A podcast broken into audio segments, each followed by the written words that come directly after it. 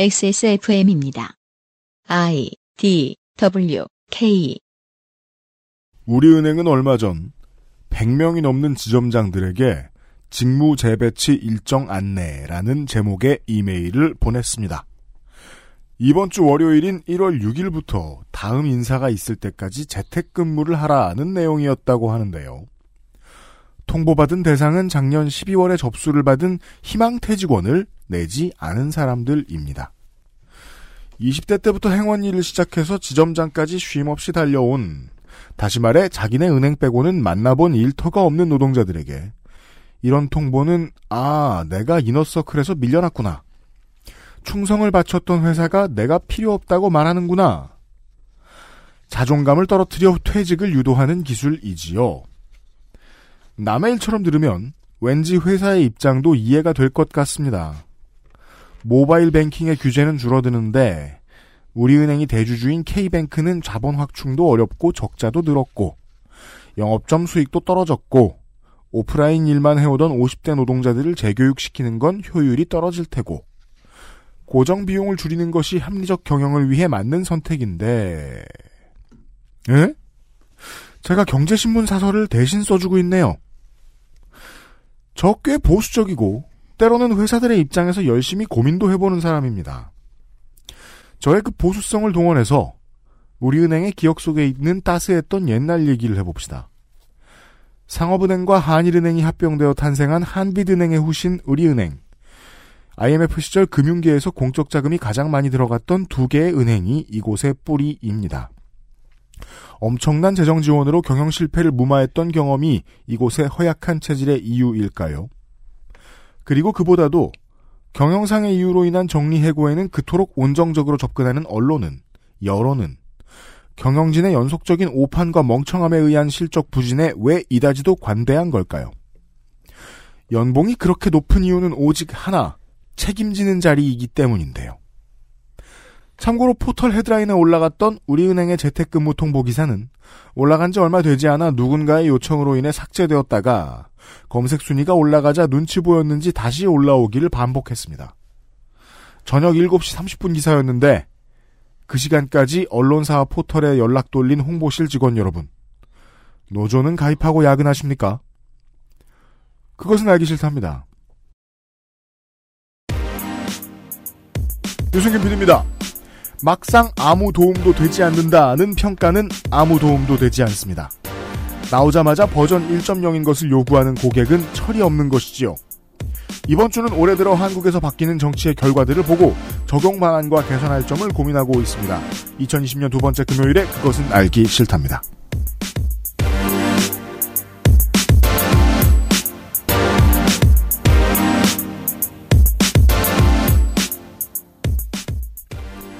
윤세민 에디터입니다. 네, 안녕하십니까. 윤세민입니다. 홍성갑 덕질인입니다. 네, 안녕하십니까. 홍성갑입니다.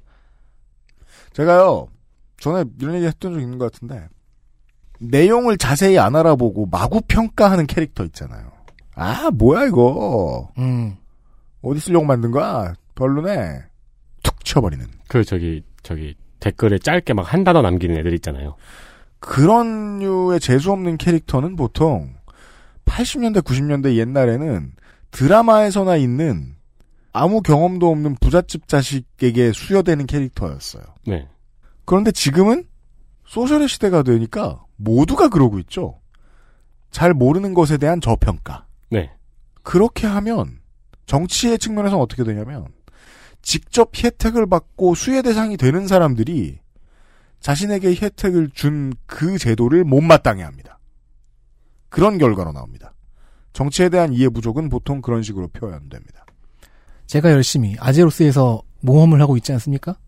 제가 지금 소속되어 있는 raid 팀이 주축된 스태프들이 꽤 오랫동안 이 클래식 버전만 해온 사람들이에요. 그러니까 free 서버에서 고고고고고고 고인물. 음 그런 고인물들이 만든 공격대니까 raid 팀이니까 음. raid 팀의 규정이 굉장히 완성되어 있을 것 같잖아요. 음.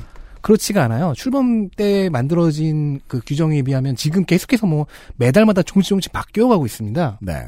왜냐면 사람 게임의 버전은 그대로지만은 음. 모인 사람들 그리고 그들이 모여서 만들어내는 관계, 공략의 방식 이런 것들은 계속 바뀌기 때문이죠. 네네. 그 베테랑들이 만든 규정도 계속해서 바뀌고 있습니다. 음. 상황에 따라 맞춰가고 또 상황이 바뀌면 또 맞춰가고 네.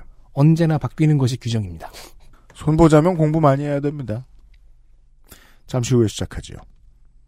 그것은 알기 싫다는 이달의 PC를 만나는 컴스테이션 18 어른들의 동반자 아름다운 재단 엑세스몰 프레그런스 스토어 건강한 비움, 비움 친구 평산네이처 디메이트에서 도와주고 있습니다.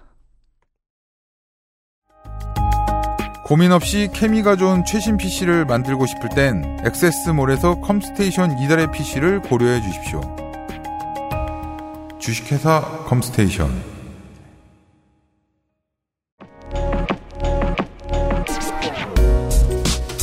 오늘 면세점에 들릴 수 없다면 액세스 몰 프래그런스 스토어를 만나보세요.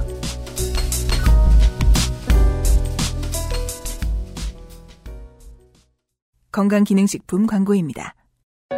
탄수화물이 지방으로 합성되는 것을 억제하는 가르시니아 캄보지아 추출물 HCA.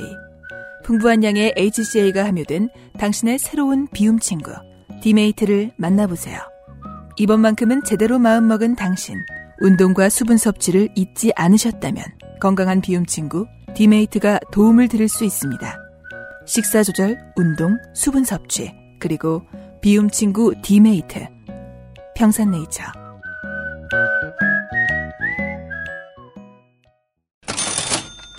디메이트 광고. 새해가 밝았고 다이어트를 계획하신다면 디메이트와 함께 하시라 권했습니다. 하지만 살까 말까 고민하시는 분들은 계시기 마련이죠. 그것이 올바른 구매 전의 반응입니다. 음. 곧 설날이거든요. 추석 네. 행사에서 바로 설날 행사로 이어지는 이 당당함. 그래도 와. 유피님이 지난주에 말을 하니까 이게 반영이 됐네요. 그런가 봐요. 네. 네. 어, 평, 평산네이처, 그, 그 크리스마스는 건너뛰었네요. 지난주에 추석 행사를 안내드렸고, 이번 주에 설날 행사를 안내드립니다. 사상 최장기 추석 행사가 끝나자마자 설날 행사가 시작되었다. 네. 이거 다음 주- 금년 추석 때까지 계속되는 거 아니야? 그럴 가능성이 있다. 평산 네이처만이 할 수 있습니다. 네. 여튼, 그래서 고민 끝에 준비한 파격 행사는 원 플러스 원입니다. 네. 정가 5만 9천 원에 디메이트 한 통을 사시면 한 통을 더 보내드립니다. 음흠. 두 통을 구매하는 옵션은 이미 가격 할인이 되어 있는데 거기다 수량만큼 수량만큼 더 보내드리는 겁니다. 이게 무슨 말이야? 중복이네요. 그러면은 두 통을 원래 하나에 5만 9천 원이니까 두 네. 통을 사면은 10만 6천 원이잖아요. 그렇죠. 근데 여기에 할인이 9만 5천 원으로 할인이 들어가는 거예요. 음. 그럼 9만 5천 원에 두 개를 보내드리는 건데 one plus one 행사도 하고 있잖아요. 네. 그럼 9만 5천 원에 네 개를 보내드리는 겁니다. 망했네요. 이런 식으로 하면은 25만 4천 원을 내시잖아요? 네. 그럼 12개를 받으실 수 있어요. 네. 주식이 되겠네요. 네. 기하급수. 그렇습니다. 엄청난 할인 혜택입니다. 음. 이 설날 행사는 다음 추석 할인 행사가 등장하기 전까지 유지할 수 없을 것 같습니다. 이제 못 그러게 해야죠. 네. 네. 스폰서가 망하지 않게 돌봐야죠. 이거를 계속 유지한다면 평산네이처는 망할 게 분명하거든요. 그럼요. 이 도산을 피하고자 어 악수를 두었는데요. 네. 야왕의 새 버전이 곧 출시를 앞두고 있습니다. What? 그렇게 말려도 네. 산신령이 외치는 야왕 소리도 곧 들으실 수 있을 겁니다. 산신령이 아니고 윤건성우지만 아무튼. 점점 산신령 역을 한 윤건성우죠. 야왕 네. 참고로 식이 유황을 너무 많이 발라놔서 피부가 매끄덩해진다는 식이 유황 비누의 원 플러스 원 행사도 진행하고 있습니다. 이거는 추석 행사인데요. 아직 마무리가 안 됐어요. 네. 빨리 접어주시고요. 여러 가지 행사가 게으름과 새로운 시도 사이에서 이어지고 있습니다. 여튼 새해의 많은 목표 중에 하나입니다. 다이어트, 비움 친구 디메이터와 함께 달성해 보시길 바랍니다. 원 플러스 원 반값 행사입니다. 오늘의 첫 번째 이야기는 아, 성범죄와 관련된 얘기네요. 성범죄 예방과 대응,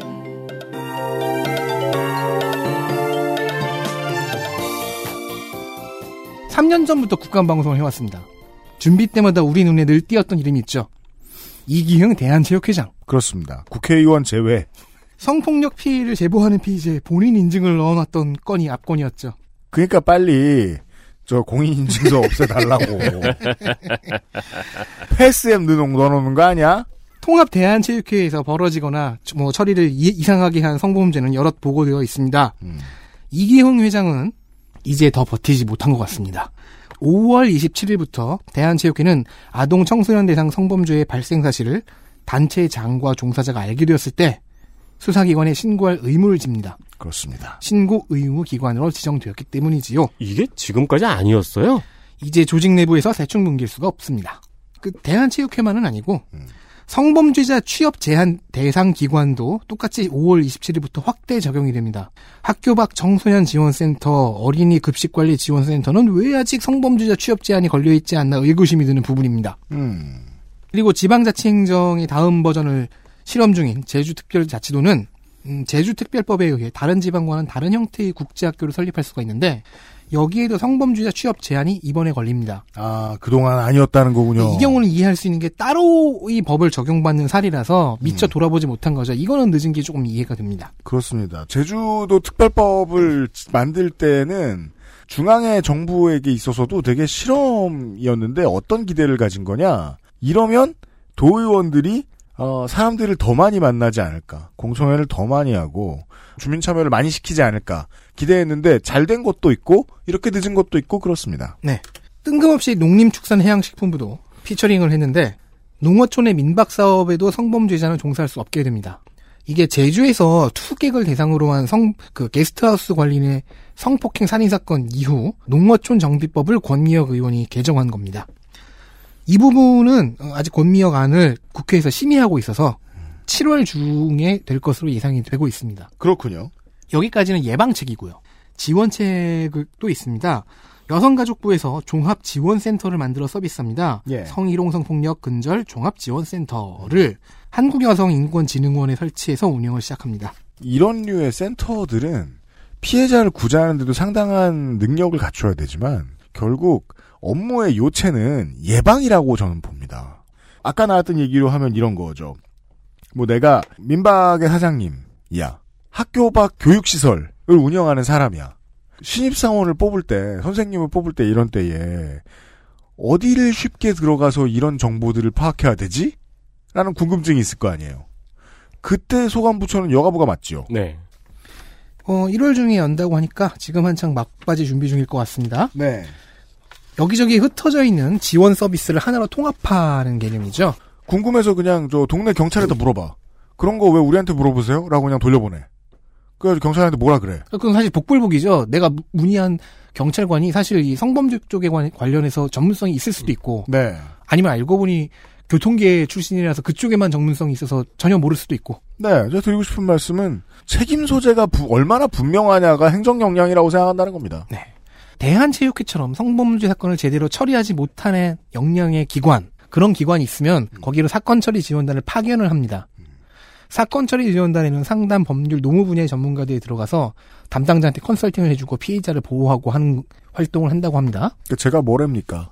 여가부는 일을 하기 시작하면 삼남 안상의 인력을 다 끌어대야, 다 끌어대야 된다고요. 대한체육회를 자꾸 얘기하게 되지만은 늘 그런 게 있었잖아요. 피해자의 신분이 노출돼서 2차 피해가 생긴다거나 네. 단체 내에서 대충 뭉갠다거나 피해자 혹은 조력자가 보복에 노출된다거나 뭐 인사나 승진 해고 같은 걸로 이제 피해를 받는다거나 하는 상황을 막는 그 역할이죠. 네. 컨설팅과 보호. 음. 근데 약간 꺼림칙한 부분은요. 사건 발생 기관의 요청에 의해서라는 부분입니다. 피해자의 요청으로는 출동하지 않는 것인가 싶네요. 덕진이 지적하는 포인트는 입안 내용을 자세히 봐야겠지만 음. 피해자가 관계 기관으로 직접 찌를 수 있는 루틴이 있는가 없는가 음. 이건 아주 중요하다는 거죠. 네. 네. 이 얘기가 포함이 안 되어 있는 것으로 저는 봤는데 네네. 어, 그럼 이건 다음 패치에 들어올 예정인가? 아직 모르겠네요. 뭔가를 좀 더 돌려볼 돌려봐야 되는 상황인가 싶습니다. 알겠습니다. 아 그리고 계속해서 이 기관 기관이라고 했어요. 센터의 지원 대상이 음. 조직만 있는 것인가라고 생각하시겠지만 네. 지원 대상에는 프리랜서도 포함되어 있습니다. 네. 네.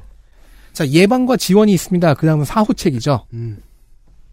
처벌은 뭐 사법부가 알아서 할 테고 처벌 다음 후에는 이제 감시가 있을 겁니다. 네. 성범죄자가 신상정보 등록 대상으로 유죄 판결을 받, 받으면요. 여성가족부는 법무부에서 받아온 신상정보를 우편으로 고지합니다. 누구한테? 그- 그 근처에 사는 사람들한테. 전부가 아니고 네. 그그 자녀가 있은 있는 가정. 혹은 이제 10, 그러니까 18세 미만의 자녀를 갖고 네. 있는 가정이거나 아 그리고 이제 확대됐죠. 혼자 사는 여성에게까지. 그리고 보육원이나 유치원 같은 네. 그래서 이제 경영자에게도 가죠. 성범죄자 알림 이 사이트와 앱은 직접 가서 검색을 해봐야 하지 않습니까? 수동적인 서비스입니다.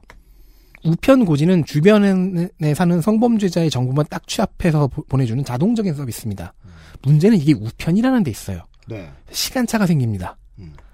우편이 잘못 보내지거나 내용이 잘못됐거나 하는 경우가 있습니다. 2010년대에 2020년대의 사람들은 우편의 정확성을 믿지 않습니다. 그런 경우가 지난 국감에서 지적이 된 적이 있어요. 네. 우편을 받아야 하는 보호기관이나 보호자 가정이 뭐 폐업을 했다던가 이사를 했다던가 해서 주소지가 바뀌면 혹은 성범죄자가 이사를 갔거나 하면 이게 더 빈번할 일이에요. 네. 수신자가 기관인 경우에는 그나마 잘못 보내진 것을 쉽게 식별할 수가 있는데 일반 세대주의 경우엔 그렇지가 않았던 겁니다. 음. 성범죄자의 신상 정보도 신상 정보기 때문에 제한된 그 번역 안에서만 이제 공개가 돼야 되거든요. 네. 제한된 시간 동안 음. 이렇게 사고가 자꾸 발생하기 때문에 모바일 전자 고지로 바꿉니다. 네. 음, 시간차가 발생하지 않도록 하기 위해서요. 음. 상반기 중으로 시스템이 만들어질 예정이고요. 일단은 세대주 개인들만 대상으로 하고 합니다. 네. 이거 그리고 이것도 작년 국감에서 나왔던 문제인 것 같은데 이거 모바일로 날라오잖아요. 이거 다른 사람한테 공유하면 안 됩니다. 네, 바로 그겁니다. 이 서비스를 이용할 때 좀 조심할 것이 있습니다. 사실은 우편 고지도 문제가 되고요. 알림이 사이트 이용하는 것, 그, 기능을 이용할 때도 똑같은 조심을 하셔야 됩니다. 네. 고지받은 혹은 자신이 확인한 성범죄자의 신상 정보를 제3자에게 알리는 것은 위법입니다. 그러니까 내가 보고 화났다고 트위터에 올린다.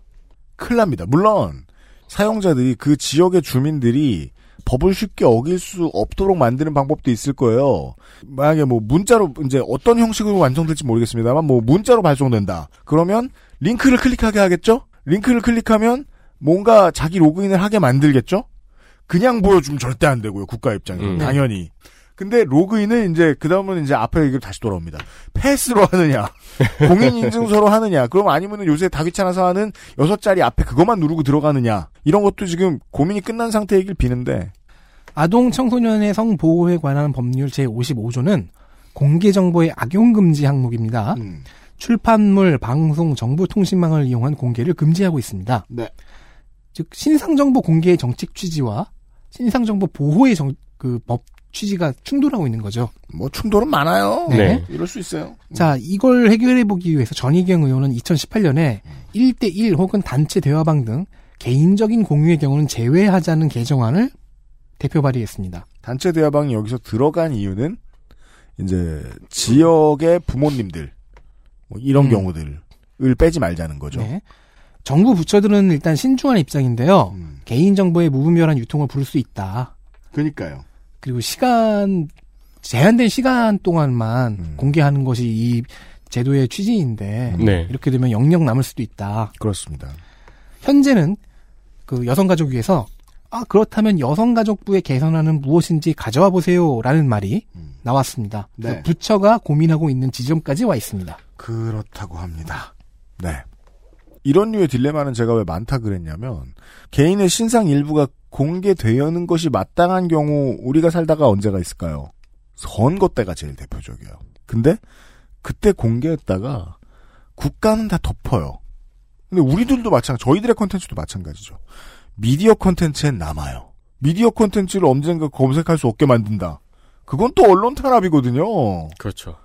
이런 식의 딜레마들은 생긴다는 겁니다. 네. 네. 근데 그렇다고 또 이들의 개인 정보를 국민들이 마음대로 공유할 수 있게 한다. 이것도 문제잖아요. 어느 정도 선에서 끊을지 모르겠습니다. 네. 아, 다음이 이상하게 중요도에 비해서 우리가 가장 관심을 많이 가진 문제인지도 모르겠어요. 자율포장재,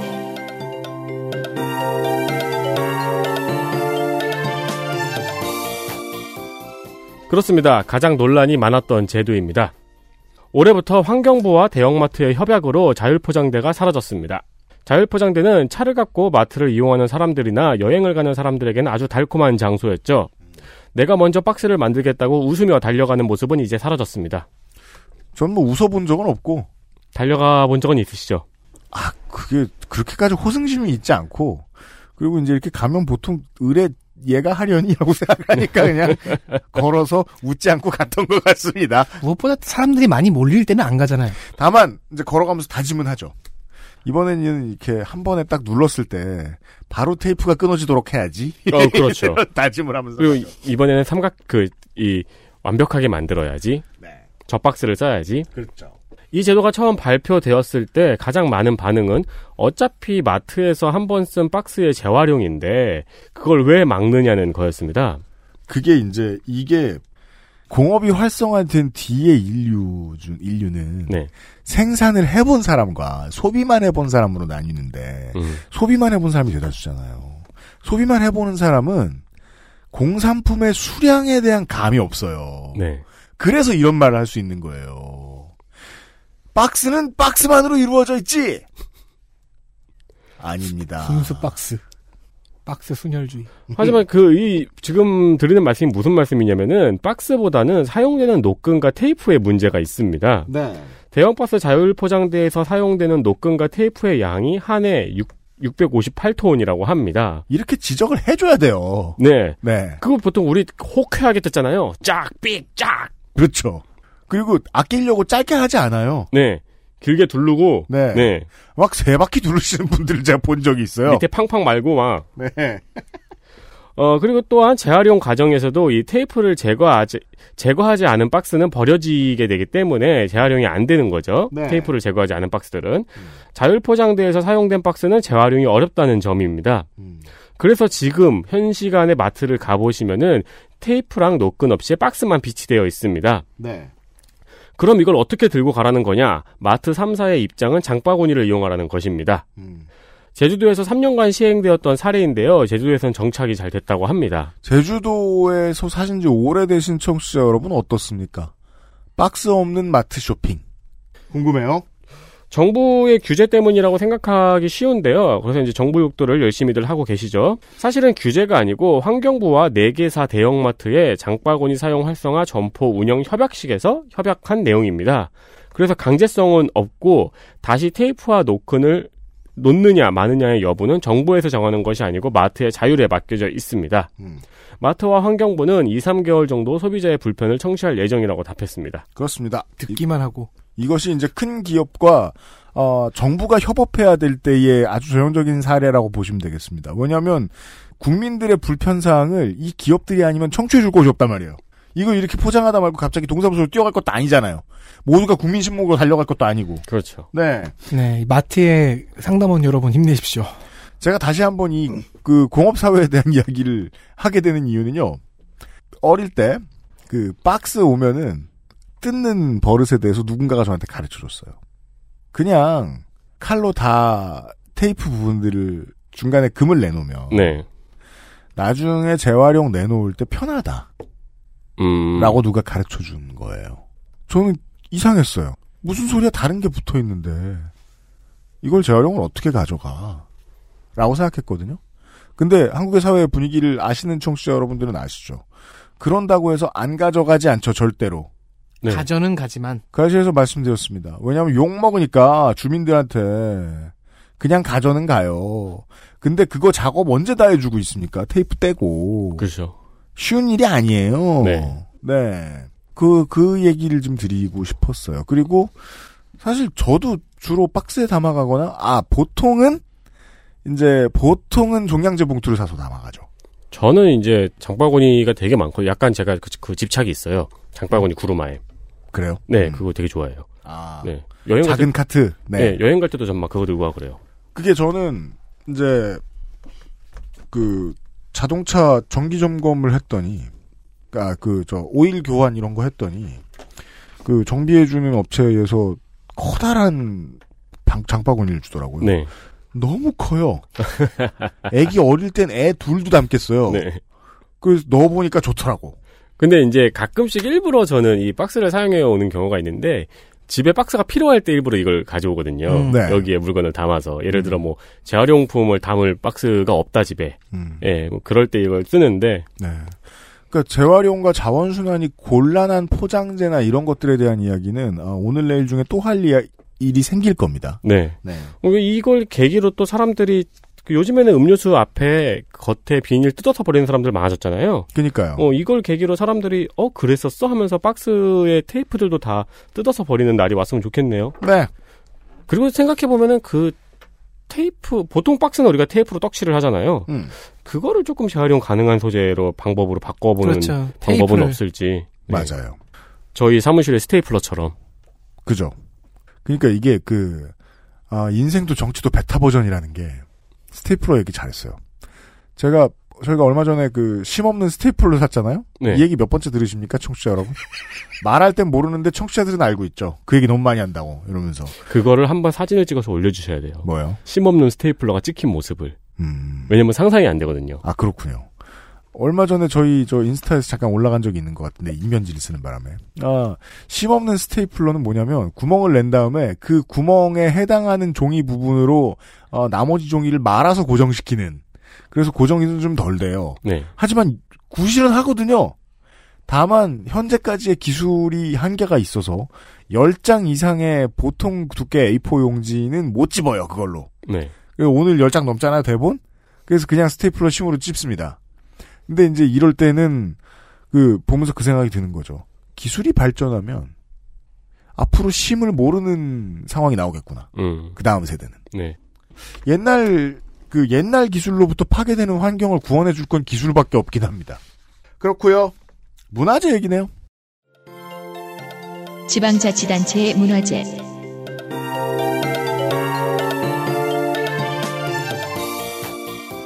네, 또 지난 국가방송 얘기를 해보겠습니다. 음. 문화재 도난 이야기를 전해드린 적이 있죠. 네. 문화재청의 규모와 예산에는 한계가 있기 때문에 음. 그 관리 영역 바깥이라는 게 존재할 수밖에 없습니다. 네, 문화재 쪽 직원이 너무 적다, 이런 얘기 한 적 있었어요.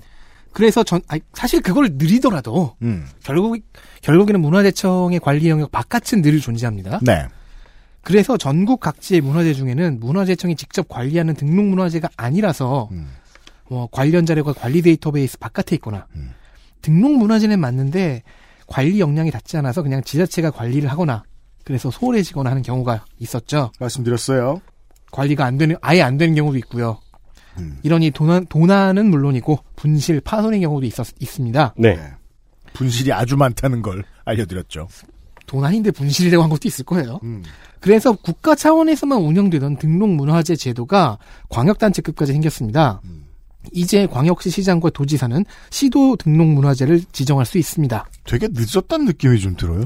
애초에 문화재를 지정하는 리스트가 중앙정부의 국가지정문화재, 광역지자체의 시도지정문화재로 나뉘어 있으니까 이를 그대로 따라가는 것일 뿐입니다. 네.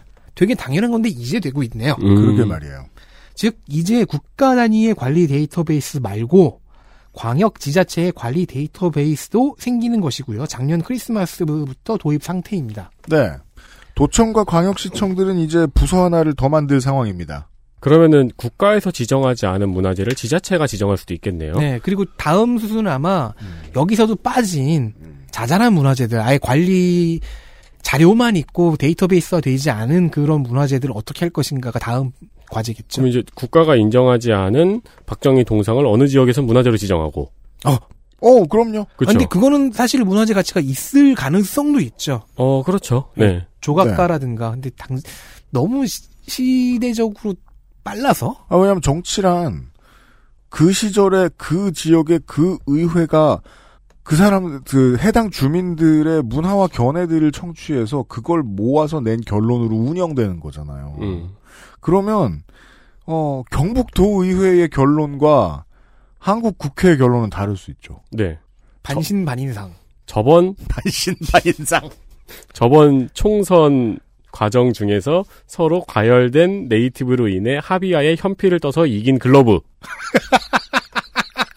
그렇죠. 왜냐면 그것은 50년 뒤에 문화재가 될 것이 뻔함으로 미리 지정해둔다. 그쵸. 에버레스트. 써있고. 반신반인상? 켄타우로스. 켄타우- 아, 그건 반인 반수. 아, 그렇구나. 정확히는 반인 반마.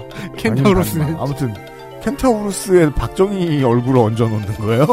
아, 그건 누가 만들만 하네요. 아, 문화재는 안 될 거예요. 그 예술 작품일 뿐이지. 네. 뭐 힛겔은 가겠죠. 네. 문화재는 안 될 것 같다. XSFM입니다.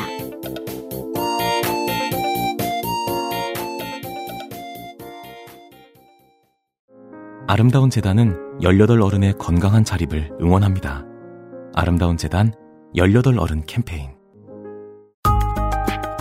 스레드가 늘어서 CPU만 바꿔 쓸 수 없다니 이게 무슨 청천벽력 같은 소리일까요? 맞긴 맞는 말입니다. 당황한 마음을 추스르고 컴스테이션에 전화 주십시오. 초고사양 주류의 시장에서 당신에게 필요한 적당한 스펙을 찾기 위해 최선을 다하겠습니다. 주식회사 컴스테이션 건강기능식품 광고입니다. 다이어트는 선택일 뿐입니다. 하지만 시도한다면 실패하긴 싫은 당신. 건강한 비움 친구 디메이트를 고려하세요. 식사 조절, 운동, 수분 섭취, 그리고 비움 친구 디메이트. 평산네이처.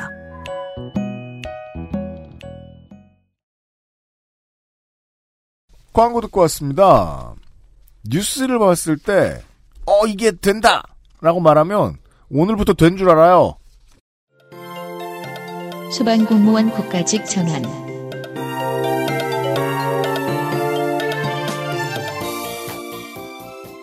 아직 안 됐습니다. 네. 2020년 4월 1일부터 소방공무원의 국가직 전환이 시행될 예정입니다. 우리가 오랫동안 봐왔던 이슈입니다. 네. 긴 이야기인 만큼 결정적 장면을 몇 가지 살펴볼까요? 음. 대본을 왜 이렇게 썼지? 내가 대본 쓰면서 혼자 이렇게 질문해야 된다 봐요. 몇 가지 살펴볼까요? 우리가 대본 쓸 때 제일 후회하는 게 질문 썼을 때잖아요. 이거는 그렇게 읽을 때 읽기 싫거든, 보면서. 아니, 이거는 질문은 왜 해, 내가? 읽을 때 억양을 어린이용 프로처럼 해야 되지 않을까? 몇 가지 살펴볼까요? 오후 다시 하지 마요. 네. 죄송합니다. 이 프로가 본의 한이었으면 넌 퇴출됐어요. 네. 먼저 2014년입니다. 광주광역시에서 세월호 침몰 사고 현장 지원을 갔다가 복귀하고 있었던 소방헬기가 추락을 해서 소방공무원 5명이 순직하는 사고가 있었습니다. 이때 순직했던 고 이은교 소방교가 사고 발생 전에 페이스북에 지방직인 소방관의 처우가 열악하다는 글을 올렸었고요. 이 글이 화제가 되면서 수면 위로 떠올랐습니다. 생각보다 많은, 그니까, 꽤나 많은 사람들이 그러셨던 것 같은데, 저도 여러모로 그, 고 김용균 선생이 떠올랐습니다. 이 사건을 보면서. 음, 네. 음. 그리고 순직한 소방공무원들의 장례식에 참석했던 정우원 총리에게 정홍원, 정홍원 총리에게 동료들이 무릎을 꿇고 우리 소방관들 좀 살려달라고 오열한 장면도 있었습니다. 이로 인해서 국민의 생명을 보호하는 사람들을 국가가 보호하지 못하고 있다는 지적이 있었고요. 네. 국민의 호응들이 국민들의 호응이 빠르게 높이 올라갔습니다. 근데 그럼에도 불구하고 관련 논의를 오랫동안 하지 못했죠. 예. 2016년 이재정 의원이 국회의원이 되자마자 이를 법안으로 발의합니다. 그리고 아이스버킷 챌린지처럼 소화 분말을 뒤집어 쓰는 소방관 고 챌린지가 있었습니다. 그렇죠. 이승환 씨, 김동완 씨, 김희성 씨, 정호성 씨 등등등 많은 분들이 참여를 했었죠. 2017년 소방공무원 국가직화는 문재인 정부의 공약이 되었고 곧 국민안전처 산하의 중앙소방본부는 소방청으로 독립하게 됩니다. 네. 어, 이제 작년 4월까지 왔습니다. 소방청으로 최초로 독립을 한 거죠. 우리나라의 소방기관이. 예. 작년 4월 강원도 고성에서 큰 산불이 났었죠. 좋은 일은 아닙니다만 소방청 독립 이후에 일원화된 지휘 체계로 전국의 소방차가 빠르게 현장으로 달려갈 수 있었습니다. 전남의 소방차가 속초에 있는 사진이 올라왔었죠. 네. 밤새 달려서. 그렇죠. 때문에 소방청 독립에 대한 국민들의 평가 그리고 국가직화에 대한 목소리가 더욱 높아졌습니다. 네. 갑자기 그 소방서로 막 금품이 도- 답지 않은 네, 이런 상황들이 있었죠. 그랬었죠. 그 보면서 이게 만약에 그 만약에 정치적으로 첨예한 사안이었다면 누구는 이거 뇌물이라고 했겠구나. 음, 왜냐면 공무원한테 이렇게 잘해주는 주민들이 없거든요. 네, 네, 네. 그때 그 사진이 이제 밤새 올라와서 불 끄고 점심 드시는 사진이었던 것 같은데. 맞아요. 네. 음. 어, 근데 정확히 4월 요 타이밍에 자유한국당에서는 국가직화는 찬성을 하지만 기간별 논의가 충분히 이루어지지 않았다는 지적을 했습니다. 그렇습니다. 공인인증서 때도 나- 나왔던 얘기잖아요. 음. 네. 뭐 문제 제기할 수 있죠. 입법하는 사람들은 이런 거 논의, 논의 해야 되니까요. 네. 네. 근데 이때 행안위에서 나왔던 이야기가 국가직이 아니면 불을 못 끄느냐고 했던 이진복 의원의 발언이었습니다. 그렇습니다. 또 그 지지율 많이 깎아 먹었습니다. 안 해도 되는 말을. 음. 그리고 박근혜의 7시, 7시간은 뭐야? 박근혜의 7시간을 이야기하면서 문재인의 5시간을 추궁을 했습니다. 음.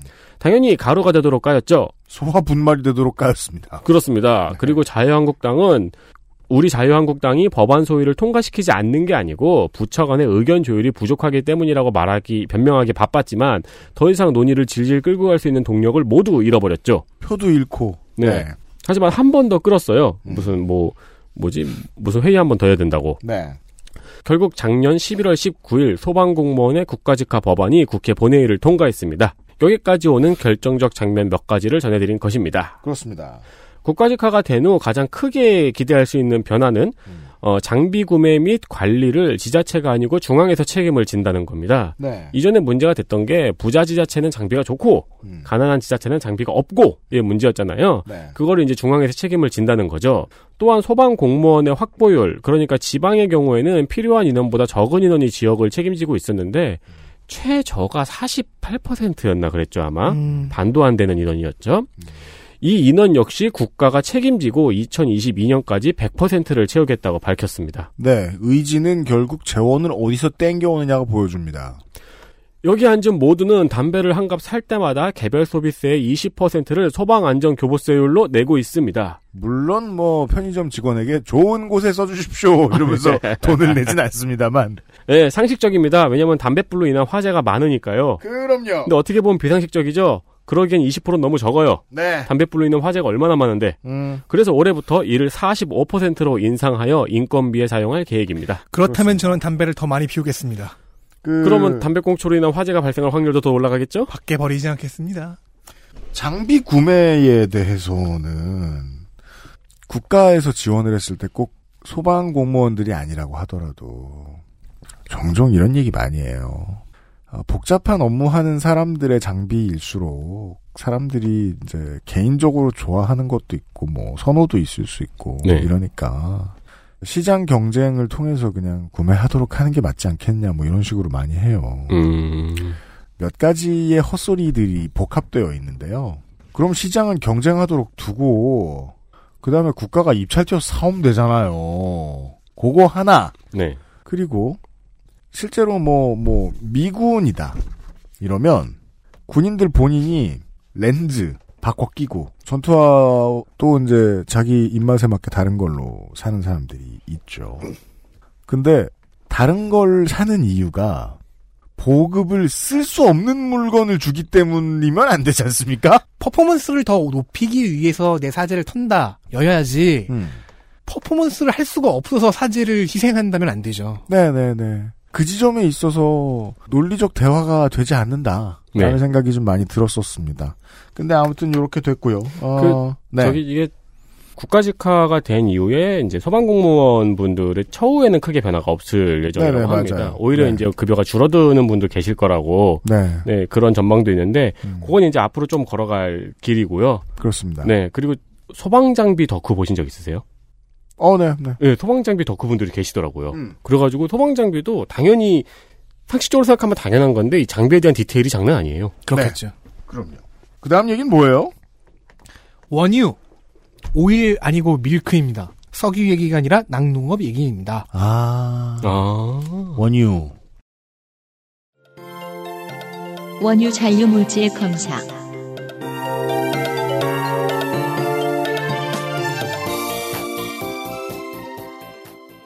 우리는 농축산인이 치킨을 비롯한 농축산 얘기를 하면서 음. NRP 얘기를 했던 것을 기억하지 못합니다. 정확히 그럼요. 전혀 기억하지 못합니다. 어, 난 기억 못하는데라고 생각하고 있었는데 문장이 이렇게 끝났군요. 네. 그리고 정확히는 저 제가 기억을 못했어요. 네, 누님이 무릎을 치고 있어요. 이 새끼들. 네. 국가 잔류물질 관리 체계의 약자인 NRP는 음. 육류와 계란에 적용 중입니다. 음. 유해물질의 잔류량을 0.01 ppm 단위까지 검출할 수 있는 까다로운 검사라고 해요. 금년 하반기부터는 우유에도 적용이 됩니다. 네. 정확히는 완제품에도 그렇겠지만 지금 원유 원재료 단계에서부터 검출을 한다는 얘기죠. 젖소가 먹은 음식의 유해 물질이 젖으로 나오는 그런 그렇죠. 경우인가요? 네. 음. 현재는 집유장에서 책임 수의사가 상시 검사하는 방식인데요. 이것으로도 모자라 보이니 여기에 광역시도의 검사기관이 행하는 NRP를 추가하는 것입니다. 즉 수의사의 상시검사 플러스 NRP입니다. 식약처는 이걸 추진하려고 2018년부터 낙농가를 대상으로 한 교육 프로그램을 쭉 돌리면서 준비를 해왔고요. 음. 식약처와 농식품부의 공동고시가 생겼습니다. 식약처와 농식품부의 공동고시인 원유중 잔류물질 검사에 관한 규정이 지난 12월에 제정되었습니다. 금년 저 7월 말 중엔 시가 없는데. 그러니까 아무튼. 식약처. 땡리라고 말해야죠. 아무튼. 금년 7월부터 시행될 예정입니다. 금년 7월이요. 네. 그 농축산인이 NRP에 대해 양계 농가가 갖고 있는 두려움을 얘기했는데 우리는 기억하지 못하니까 그러니까 결국 이제 주제만 기억하면 그겁니다. 이것을 준비하느라 들어가는 비용이 양계 농가에 다 전가되어 있다. 네. 네. 음. 낙농가에도 지금 같은 심리가 생겨나는 것 같아요. 음. 그러니까 NRP가 워낙에 미량도 검출해 냈는데 음. 아, 옆 논, 옆집 논밭에서 사용한 농약이 우리 조사료에 살짝 묻어가지고 그게 검출되면은 내 잘못 아닌데 네. 문제가 생길 수도 있는 거 아니냐 이런 식의 심리들 말이죠. 옆밭하고 거대한 장벽을 내 돈 주고 쌓아야 하느냐. 그래도 바람에 실려 뭐가 날라올지는 모르고요. 음. 농약은 원래 막탁 날아다니잖아요. 네. 물론 농식품부와 식약처와 광역지자체는 자신 있어 하는 중입니다. 젖을 짤 때는 옆 논밭에서 농약을 쓰지 않는 식으로 서로 협조하라. 그리고 뭐 연구 용역 자체가 되게 완벽한 수준으로 끝나서 괜찮을 거다라고 하고 있습니다. 이걸 돌려봐야 된다는 얘기죠. 음. 정확히는 그러기 위해서는 하긴 해봐야 된다. 네 아마도 이, 이 얘기를 하면은 그 농축산인이 할 얘기가 되게 많을 것 같긴 한데 네. 음. 없어서 다행입니다. 뭔가 망한 느낌은 듭니다. NRP만 갖고도 한 시간 두 시간 나올 거예요. 젖을 짜는 공간을 지역마다 지어주면 안 될까요? 나라에서? 그러자고 소를 다 옮기는 건 너무 어려운 아, 일이라서 그렇겠군요. 불가능하고 한 마리씩 데리고 오는 게 지금도 아니죠? 지부장이라고 따로 이제 시설이 있긴 한데 네네네. 뭔가 망한 느낌입니다. 저는 이걸 지금 보고 있으면 한다는데. 근데 소비자 입장에서야 좋겠지만은 네. 네. 네. 알겠습니다. 머릿속에는 이제 어떤 굉장한 베터랑 농장주가 소 100마리를 몰고 지부장으로 가는 그림이 상상이 되는데 그중 한 마리 위에 올라타서 그거야말로 진정한 카우네. 그러니까요. 카우보이. 네. 관료들까지 이 업계에 대한 이해가 윤세민하고 비슷해서는 안 되잖아요. 그게 문제일 거라고 보인다는 겁니다. 네. 네. 청년 저축 계좌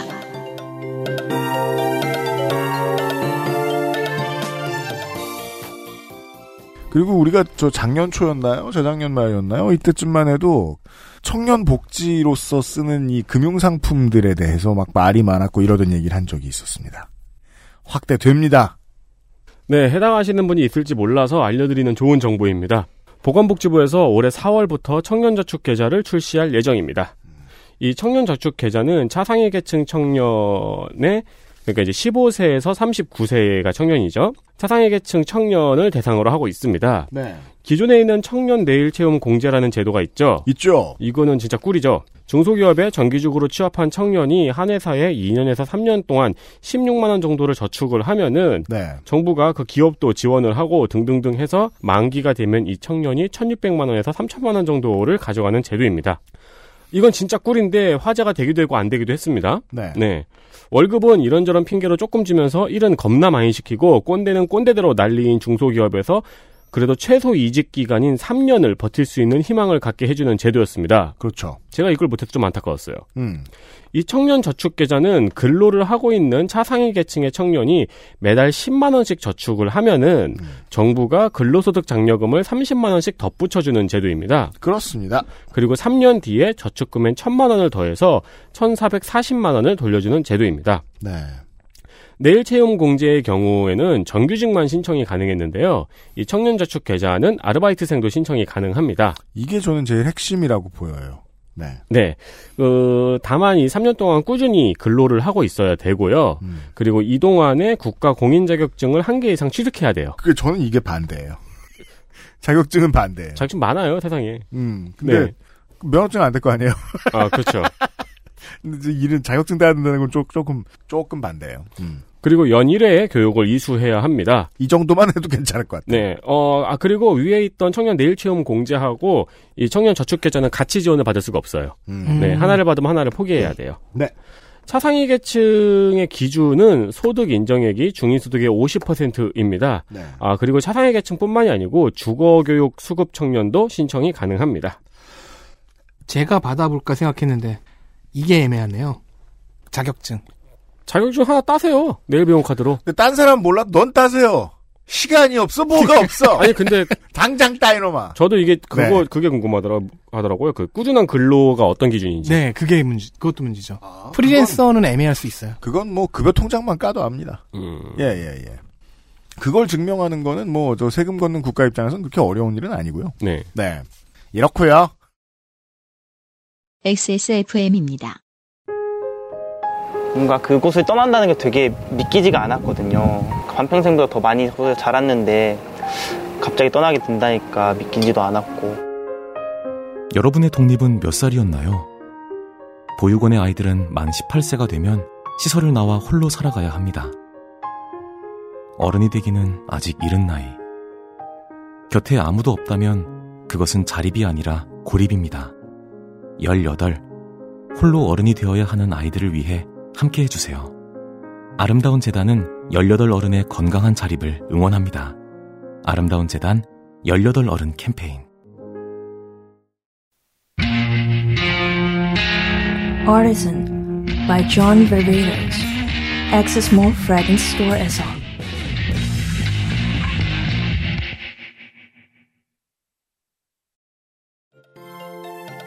감정노동자 보호법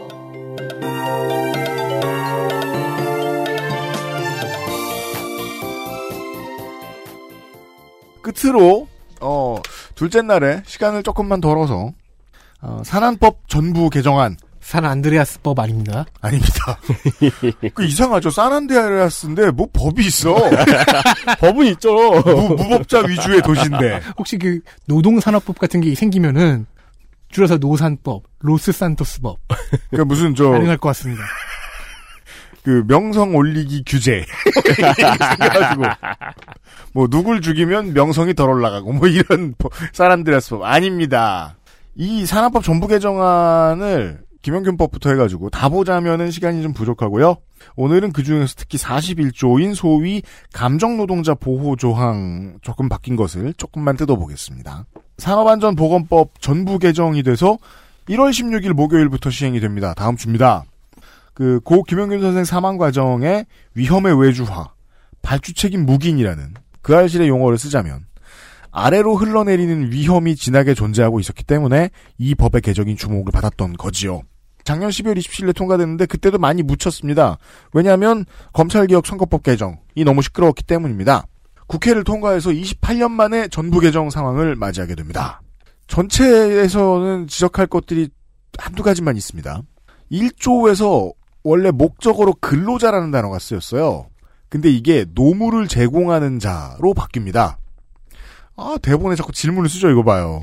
왜, 왜 이랬을까요? 옆에 대가로는 왜 있던 거예요? 너네가 답하게 시키려고. 우리의 리액션이요? 네.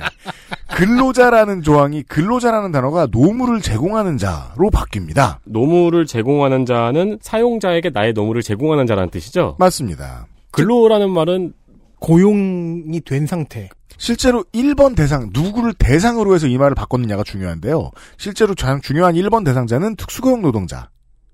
특수고용 노동자 우리가 대표적으로 얘기 많이 하는 게 이때 가장 많은 예로 써졌던 게 어, 골프장의 캐디. 아, 그리고 노무를 제공하는 자라는 표현은 근로자에 비해서 평등하다는 느낌이 있네요. 그 의미도 있습니다. 곧 나와요. 네. 그리고 더 중요한 건 새로운 플랫폼 노동자를 넣으려고 한 것입니다. 이게 지난번 개정안에는요, 노무를 제공하는 자가 아니라 일하는 사람이었어요. 어, 제가 못, 못 말하는 말이네요. 근데 말은 멋있는데, 네. 이게 뭐, 산 위로 무거운 공을 굴려 올리는 행위.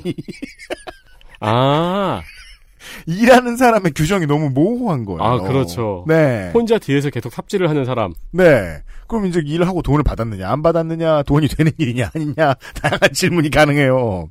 그래서 최신 edition에는 노무를 제공하는 자라는 좁은 범위로 바뀝니다. 그래도 여전히 어, 시사 아카데미에서 소장님이 한번 지적했던 잠깐만 이용자와 피고용에 대한 관계가 있죠. 플랫폼 노동. 배달하는 분이 배달 노동 라이더가 배달을 하다가 상해를 입으면 네. 잠깐 고용한 그 음식을 그 물건을 시킨 사람이 배상을 다 해야 되는가? 이런 궁금증이 생기죠. 음. 이거 아직도 되게 풀어야 할 숙제인데요. 여튼 플랫폼 노동 등의 업무 종사자 그리고 근로기준법 적용 문제에서 툭하면 소외당하던 공무원을 여기 포함할 수 있게 되었다는 점에서 달라진 것이 있습니다. 왜냐하면 근로자라고 할 때 종종 공무원을 빼는 해석들이 많거든요. 음, 네. 우리 윗세대들이 특히 그렇습니다. 그러면서 이런 농담 안 웃긴 농담들을 많이 합니다. 그 이날 왜 공무원들은 일하냐? 근로자가 아니라서. 어. 실제로 법 적용을 그렇게 하는 경우들도 많이 있습니다. 글... 노무를 제공하는 자라는 단어는 그래서 의미가 있습니다. 음. 네. 산업법을 좀 얘기를 하고 있습니다. 그리고 특수 형태 근로자, 특수 형태 근로종사자, 플랫폼이나 외주 노동자의 보호에 대한 얘기는 시간이 날 때 다시 한 번 더 말씀드릴 기회를 갖도록 하겠고, 오늘 제가 말씀드리고 싶은 2020년의 큰 변화 중 하나. 우리가 생활에서 가장 많이 만나는 남의 회사 노동자, 감정 노동자와 관련된 법 개정안을 그냥 한번 읽어보겠습니다. 일본 헌법에 이어서 네. 또 그냥 법 읽기를 시작하는군요. 근데 이건 길진 않아요. 네. 41조 한 군데에만 적혀 있어요. 41조의 부제는 고객의 폭언 등으로 인한 건강장애 예방조치입니다. 야, 좋다. 1. 사업주는 주로 고객을 직접 대면하거나 정보통신망 이용 촉진 및 정보보호 등에 관한 법률 제2조 제1항 제1호에 따른 정보통신망을 통하여 상대하면서 상품을 판매하거나 서비스를 제공하는 업무에 종사하는 근로자. 즉 이하? 길죠. 이하 고객 응대 근로자라 한다. 즉 온라인 오프라인에서 고객을 응대하는 사람이라는 뜻입니다. 네. 이것이 고객 응대 근로자의 정의가 됩니다. 이제 정의한 거죠 국가가 이걸. 어, 에 대해서 고객의 폭언, 폭언, 폭행, 그 밖에 적정 범위를 벗어난 신체적, 정신적 고통을 유발하는 행위, 과로, 이하 폭언 등이라 한다. 과로 로 인한 건강장애를 예방하기 위하여 고용노동부령으로 정하는 바에 따라 필요한 조치를 하여야 한다. 입니다. 요는 사업주는 감정 노동자, 고객응대 근로자들이 다칠 일, 어, 정신적으로 피해를 볼 일, 이 생기면 대처할 책임을 진다라는 네. 뜻입니다. 그러네요. 의무가 생겼으니까 벌도 생기거든요. 근데 이제 이것을 어, 고객응대 노동자나 아니면 사업주의 입장에서 보면 이 프로토타입 법률안이 답답하기 그지 없습니다. 왜냐하면 폭언 폭행이라고 했는데 폭언 폭행의 범위에 소리 빽 지르는 게 포함되나요? 폭언에 이런 디테일들이 아, 그 내용 없이 깍 그냥 네. 그냥 그럼 어디에 들어갈까요? 적정 범위를 벗어난 신체적 정신적 고통을 유발하는 행위에는 포함 포함되죠. 네. 근데 포함됐다고 저는 우길 수 있죠. 다시 디테일로 넘어가 봅니다. 보통 이제 콜센터를 생각하면요. 팀장이 있어요. 뒤에 앉아서 일 어떻게 하나 봅니다. 그리고 화장실 못 가게 하는 일이 이 사람들의 주요 업무입니다. 담배 못 피러 가게 하고. 음. 이 사람들은 문제가 일어나도 문제가 안 일어난 척 보고서를 뭉개는 게 또 주요 업무 중 하나입니다.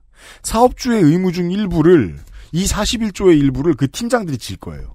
그 팀장한테 소리를 빽 지르는 고객이 넘어와.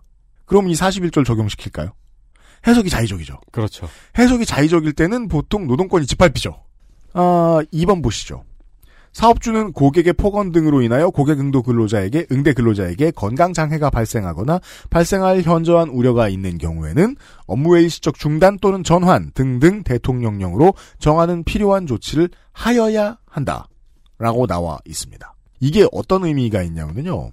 공장이나 건설 현장에서 많이 이야기되는 한국은 많이 무시하던 작업 중지권과 관련이 있습니다. 노동자의 작업 중지권. 음. 노동자가 작업 중지권을 발동할 만큼 긴급한 상황이면 사업주는 알아보고 필요한 조치를 하는 것이 의무다라는 얘기거든요. 네. 근데 여전히 이게 법의 끝이라고 생각하면은 빈 공간이 너무 많지요. 현저한 우려가 있는지를 누가 어떻게 판단하느냐 로 넘어가면 여전히 미지의 광활한 세계인 것 같다는 거예요. 아마 그거는 의사가 판단할 수 있을 거예요. 네. 네. 고객 응대 근로자는 사업주에게 제2항에 따른 요- 조치를 요구할 수 있고 2항은 전항입니다. 사업주는 고객 응대 근로자의 요구를 이유로 해고 또는 그 밖에 불합리한 처우를 해서는 아니 된다. 그 작년 7월부터 시행이 됐죠. 직장 내 괴롭힘 방지법. 네. 네, 그것도 이제 국가가 어떻게 개입하겠다는 뜻이 아니고 직장 내 괴롭힘 방지에 대한 취업 규칙을 정하고 이제 사업주가 이걸 알아서 잘 정리해라. 네. 피해자가 처벌을 원하면 수사기관에 인계해라. 그렇죠. 뭐 합의를 원하면 이렇게 해라인데 그것도 저는 보고 그 되게 좀 회사에서 좀 알아서 하라는 뜻인 것 같은데 싶어도 음. 이제 거긴 디테일이 있는 게 뭐냐면은 그 대처 방안이 취업 규칙에 명시가 되어 있어야 돼요. 네. 계약 당시에 그걸 보여줘야 되고 노조도 합의를 해야 되고. 음. 근데 그거보다 더 약하네요. 네. 그러니까 이게 지금은 제가 평가하고 싶은 것은 결국 프로토타입이 나왔다는 데서 만족할 수준의 법률이 나왔다라는 음. 지점입니다. 물론 이걸 가지고 이 원안을 제공하는 데에는 서울시가 좀 역할을 한 것으로 알고 있습니다. 서울시는 감정농보센터를 운영하잖아요. 네. 네. 거기에 사례들을 가지고 캠페인도 만든 게 있고 뭐 조례도 한 만든 게 있고 그런 걸로 알고 있어요. 시의회에서. 그리고 서울시는 저거 120 센터 때문에 자체적인 데이터도 많을 거예요. 그러게요. 그 백서 있으면 어디서 좀 구해오고 싶네요. 네. 120 진상 대모음. 그러니까 이제 그걸 보고 이제 서울시에서 호 나라를 바꿔야겠군. 그 점에 있어서 말이에요. 지금 이 41조를 다 들으셨습니다. 이게 고객들 근로자에 대한 보호에 관련된 법이에요. 이게 전부인데요. 다른 건 몇 가지 빠졌다고 제가 얘기를 드렸는데 그냥 습과도 빠진 게 있습니다. 가해자 처벌 규정이 없지요. 그리하여 형법들을 끌어다 댑니다. 어떻게 보시면 좋냐. 이런 게 어겨졌을 때 상해 폭행 성희롱 성추행이 있으면은 형법으로 갈 겁니다. 그렇죠. 이거는 뭐 어쨌든 형사가 나와야 되니까요. 그런데 이건 오프라인 사업장은 사실상 조금 어렵습니다. 아니, 종업원이 카메라 찍고 다니지 않을 거잖아요. 그럴 수 어, 없어요. 네. 사업주가 CCTV를 설치했느냐 등의 변수 같은데 기대해야 돼요, 노동자가. 진짜로 보호를 받으려면. 상해, 폭행 이런 게, 성추행, 성희롱 이런 게 있으려면. 그 고객을 벌 줄 수 있으려면. 전화 통화 상담은 어떻겠느냐. 그럼 또 이건 역설적으로 좀 좋은 점이 있을 수 있다는 걸로 보입니다. 감정 노동자 본인이 대화 주체에 포함되잖아요. 네. 녹취되었을 경우에는 증거 활용이 괜찮습니다. 아, 근데 정말로 약간 빈 곳이 되게 많네요. 그 감정 노동자를 괴롭히는 가장 많은 방법 중에 하나가 끊임없는 전화, 끊임없는 문의 막 이런 거 있잖아요. 음. 전화 안 끊고 뭐 딱히 욕을 하거나 그러는 것도 아닌데 똑같은 질문을 계속 반복하고 그런 네. 거에 대해서는 되게 딱히 적용하기가 애매하네요. 그리고 뭐 그 몇몇 콜센터 노동자분들이 음. 트위터에 각자 계정을 익명 계정을 하나씩, 하나씩 만드신 게 있는데 음. 본인들이 업무하다가 만난 최고의 진상들을 그날 그날마다 올리거든요. 네. 정말 기상천외한 거 되게 많아요. 자기 구매 리스트가 한 100개 넘는데 내가 보기 귀찮으니까 하나하나 불러달라는 사람도 있고 음. 되게 굉장히 기상천외한 케이스들이 많은데 그 중에 몇 가지가 여기에 들어갈 수 있을까? 그러니까 예를 들어 이 산업안전보건법 41조 예전에 23조였나요? 그랬습니다. 이것의 변화로 인해서 고객이 너무 이상하면 안 된다. 라는 얘기가 이제는 콜센터에 연결할 때 들리죠. 사람들에게. 네. 그리고 오프라인 매장에 가면 앞에 보이고 이 캠페인도 법만큼의 효율성을 효력을 지니고 있는 것은 분명합니다. 그건 맞아요. 보고 사람들이 이 정신 훅 차린 사람들이 있죠, 더러. 작년 한 해 동안. 근데 그렇다고 해도 여전히 법은 그 좀 디테일해야 될 텐데 좀 많이 더 나왔으면 좋겠다는 생각이. 조항도 좀 양이 늘어나야 되고 음. 여기에 연결되는 다른 뭐 시행령이라든가 저- 다른 법안도 좀 있어야 되겠죠. 저는 이제 생각이 드는 게 상담사가 이런 비상식적인 행동을 당했을 때 상담을 중지할 수 있는 권한을 좀 줬으면 좋겠는데 음. 차후에 이제 그게 비정상적인지 따져 보더라도 당장의 상담을 중지할 수 있는 권한을 좀 보장해 줬으면 좋겠는데 그런 건 조금 아쉽네요. 참 어려운 문제인 게 원래 콜센터는 진상을 수비합니다. 중요한 저거예요. 업무죠. 그, 예, 업무예요. 근데 너무 진상이라 내 스트레스가 심할 것 같아서 산업재해가 걱정돼서 이걸 중단하죠? 그러면 회사의 입장에서는 업무를 하다 만게 돼요. 음, 그러면 회사의 입장에서 업무 수준이 퍼포먼스가 떨어짐으로 해고, 그러니까 할 수 있는 조항이 있다면 해고 가능해요. 근데 산재의 입장에서 보면 이건 산재라고요, 또. 안전하지 않아요. 이게 되게 어려운 게 진상은 줄어들지 없어지지 않아요. 제대로 수비하지 않으면 세상을 불태워요. 맞아요. 이 산재는 엄존한다는 거예요. 줄어들, 그러니까 없어지지 않는다는 거예요. 아무튼 그 행정이 이것에 눈을 뜬 첫 해라고 봐도 좋을 것 같습니다. 아주 엉성하다 지금은 네. 그렇습니다. 아 이제 이제 빨리 끝내야죠 이거 오늘 시간을. 그럼 마지막으로 이 얘기. 이게 산안법은요 이번에야 이제 그 고객응대 근로자의 문제들이 겨우 들어갔습니다만은 그 전에는 보통 공장과 건설 현장 이 보통 주무대였습니다. 그렇죠. 산안법에 적용되는 부분들은. 그래서 그, 여기에, 어, 164조 마지막쯤에 보면은 서류 보전에 대한 조항이 있어요. 이게 무슨 소리냐면은 함부로 세전하지 마라. 혼난다. 네. 라는 뜻입니다. 산업재해 발생 기록, 관리 책임자, 안전관리자, 보건관리자, 산업보건관리자의 선임에 관한 서류, 성면조사 서류, 작업 환경 측정 건강진단 서류 등을 3에서 30년간 보관하는 내, 내용입니다. 오, 그건 그런 것도 되게 디테일하네요. 사실 저는 짧게 말씀드린 거고요. 실제로 되게 디테일합니다. 어떠한 업무는 30년, 음. 어떠한 업무 사업장은 3, 최소 3년 이런 식으로 얘기해놔요. 여기에서 정이 안 돼서 안타까운 게 하청업체가 관리하고 있던 서류, 이관에 대한 책임 이런 얘기가 없더라고요. 왜냐하면 우리가 콜센터 위주의 얘기를 했잖아요.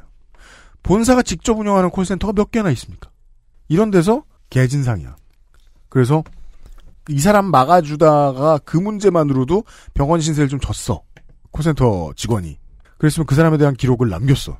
왜냐면 나중에 또 쓸 일도 있고 그렇죠. 법대로 없- 안 없앴어. 근데 하청업체랑 계약을 종료했어. 그럼 이첩받아 와야 될 거 아니에요. 그렇죠. 그 다음 하청업체에 넘겨주든지 해야 될 거 아니에요. 그러라는 법이 없어요. 음. 네. 맹점, 맹점이네요. 네. 제가 41조를 위주로 이야기 드린 이유가 이러합니다. 네. 못 만들었다는 게 아니에요. 좋은데, 이제 시작이고, 앞으로 생겨날 버그들은 이런 것들이 있을 것 같다. 라는 말씀. 야, 산업안전보건법 전부 개정이니까 이것도 공부들 하셔야겠네요. 관련 직장에 계신 분들. 네. 네. 특히 뭐 노무사 여러분들이 많이 공부를 하시겠고요. 이건 이제 그리고 네. 사업 직장에서 이제 사업자들하고 근로자들이 의무적으로 공부를 해야 되는 그게 있을 거예요. 프로그램이. 이런 거 바뀌는 거 얘기하는 데만도 시간이 참 부족합니다. 그리하여 내일 이 시간에도 내일 이 시간이 제일 길겠네요. 어, 비상시국 대책회의와 함께 하시겠습니다. 금요일 순서도 들어주셔서 감사합니다. 안녕히 계십시오. 네, 안녕히 계십시오. 안녕히- 길었습니다. 안녕히 계십시오. XSFM입니다. I D W K